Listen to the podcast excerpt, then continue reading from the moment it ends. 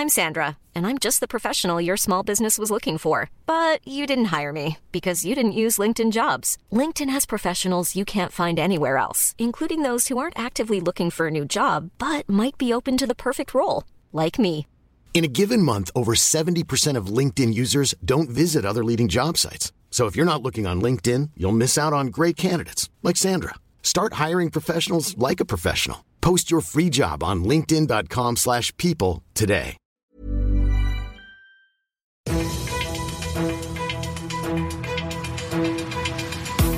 95 5 Charivari, das München Briefing, Münchens erster Nachrichtenpodcast.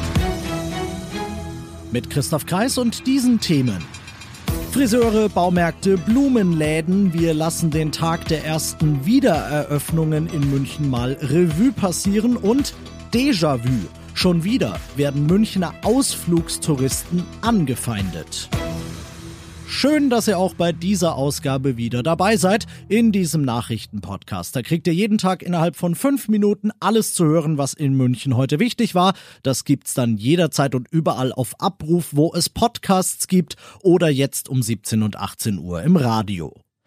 Nach Neuanfang, finde ich, hat sich München heute angefühlt. Nicht nur, weil Frühlingsanfang war und das Wetter entsprechend, sondern natürlich auch, weil es die ersten Wiedereröffnungen von Geschäften gab. Namentlich vor allem die heiß ersehnten und schmerzlich vermissten Friseure und Baumärkte. Und auf dem Parkplatz eines eben solchen Baumarkts, da rufe ich jetzt mal unseren Charivari München Reporter Olli Luxemburger an und frag ganz platt, wie war's, wie ist es? Nun, wie war die Situation heute? In der Früh muss ich sagen, sehr verhalten eigentlich. Die Münchner sind wohl keine Frühaufsteher. Ab der Mittagszeit bis jetzt zum späten Nachmittag kamen aber doch deutlich mehr Leute und jetzt ist schon ganz schön viel los, aber auch nicht mehr als an einem normalen Samstagvormittag auf dem Baumarktparkplatz mit schönem Wetter. Die Polizei, die patrouilliert, die Sicherheitsvorkehrungen sind getroffen. Die Leute verhalten sich alle sehr diszipliniert und von Chaos oder einem Massenansturm kann keine Rede sein. Wer also heute von euch noch zum Baumarkt oder Gartencenter will, der soll das ruhig machen. Danke, Luxi. Also ihr habt den Mann gehört, zum Baumarkt düsen ist kein Problem.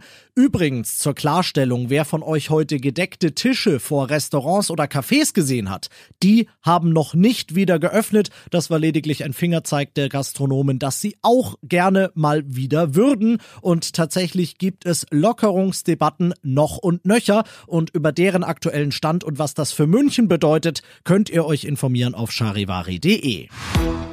Jo, ist denn schon wieder Weihnachten? Ja, man könnte es trotz Frühlingswetter meinen. Denn damals rund um Weihnachten, da wurden Münchner Touristen, die sich Spaß im Schnee rund um den Tegernsee, den Schliersee und so weiter gönnen wollten, heftigst angefeindet. Jetzt wieder so eine Aktion. Dieses Mal allerdings in Garmisch. Da haben Unbekannte am Wochenende elf Autos zerkratzt und die Polizei dort hat mir dann heute gesagt, alle elf mit Münchner Kennzeichen. Das ist freilich kein Zufall, sondern dahinter steckt die Aussage Münchner unerwünscht. Wieso ist die Frage? Nun, weil viele Einheimische fürchten, dass wir Münchner zwar Corona zu ihnen tragen, wegen des Lockdowns aber gleichzeitig kein Geld dalassen. Meine Meinung dazu, das ist kindisch und ganz sicher nicht im Sinne von wir alle gemeinsam schaffen es durch diese Krise. Ihr seid mittendrin im München-Briefing und jetzt, wo wir die München-Themen abgehakt haben, schauen wir uns noch die wichtigsten Themen weltweit heute an. Ursula von der Leyen drückt auf die Tube. Noch in diesem Monat, sagt die EU-Kommissionschefin heute, will sie ihren Entwurf für den europaweiten Impfpass vorlegen. Mit dem sollen wir dann alle bald einwandfrei und fälschungssicher nachweisen können, dass wir geimpft sind. Charivari-Korrespondentin Sarah Geiser-D weiß, wie das gehen könnte. Das könnte über einen QR-Code auf dem Smartphone oder auch auf Papier möglich sein, so die Idee hier in Brüssel. EU-Kommissionschefin von der Leyen stellt aber klar, das einheitliche Dokument kann nur ein Erfolg werden, wenn alle EU-Staaten mitziehen und die nötigen Vorbereitungen auf nationaler Ebene treffen. Ob der Impfnachweis auch Vorteile bringen soll, zum Beispiel beim Reisen, das ist unter den EU-Staaten umstritten und könnte wohl unterschiedlich gehandhabt werden. Rien ne va plus, nichts geht mehr. Wegen Bestechung und unerlaubter Einflussnahme ist Frankreichs Ex-Präsident Nicolas Sarkozy heute im Pariser Justizpalast zu drei Jahren Haft, zwei davon auf Bewährung, verdonnert worden. Von dort berichtet Charivari-Korrespondentin Dorothea Finkbeiner. Sarkozy, der heute bei der Urteilsverkündung persönlich anwesend war, hatte auf Freispruch gehofft. Tatsächlich aber bekam er eine Haftstrafe.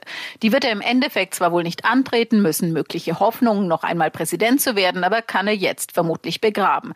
Denn er wurde schuldig befunden, einem hohen Richter im Gegenzug für Ermittlungsgeheimnisse zu einem anderen Verfahren gegen ihn einen Posten in Monaco versprochen zu haben. Und demnächst steht ein Prozess um illegale Wahlkampfgelder gegen ihn an. Und das noch zum Schluss.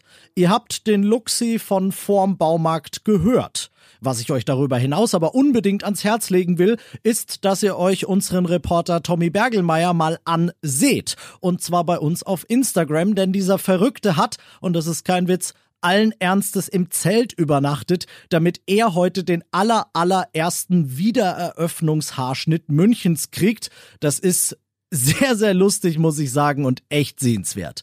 Ich bin Christoph Kreis, ich wünsche euch einen schönen Feierabend. 95 5 Charivari, das München Briefing. Diesen Podcast jetzt abonnieren bei Spotify, iTunes, Alexa und charivari.de. Für das tägliche München Update zum Feierabend. Ohne Stress, jeden Tag auf euer Handy.